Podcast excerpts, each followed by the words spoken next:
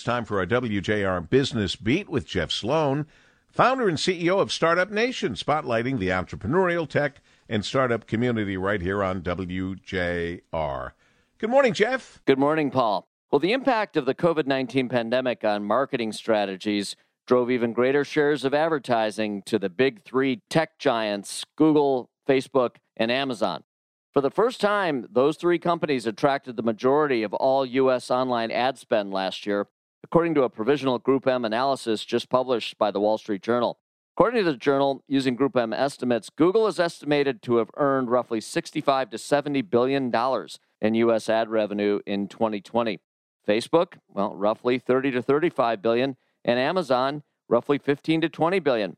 Combined, their total is roughly 115 to 120 billion dollars, representing the majority of all U.S. online ad spend.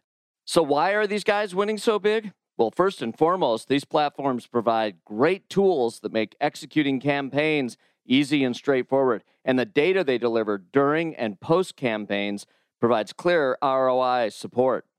Second, they all excel at search functionality. Third, the boom in e commerce sends people to these platforms.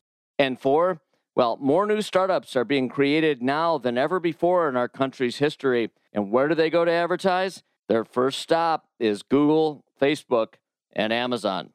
I'm Jeff Sloan, founder and CEO of StartupNation.com, and that's today's business beat on the great voice of the Great Lakes, WJR. This segment brought to you by Dell Technologies.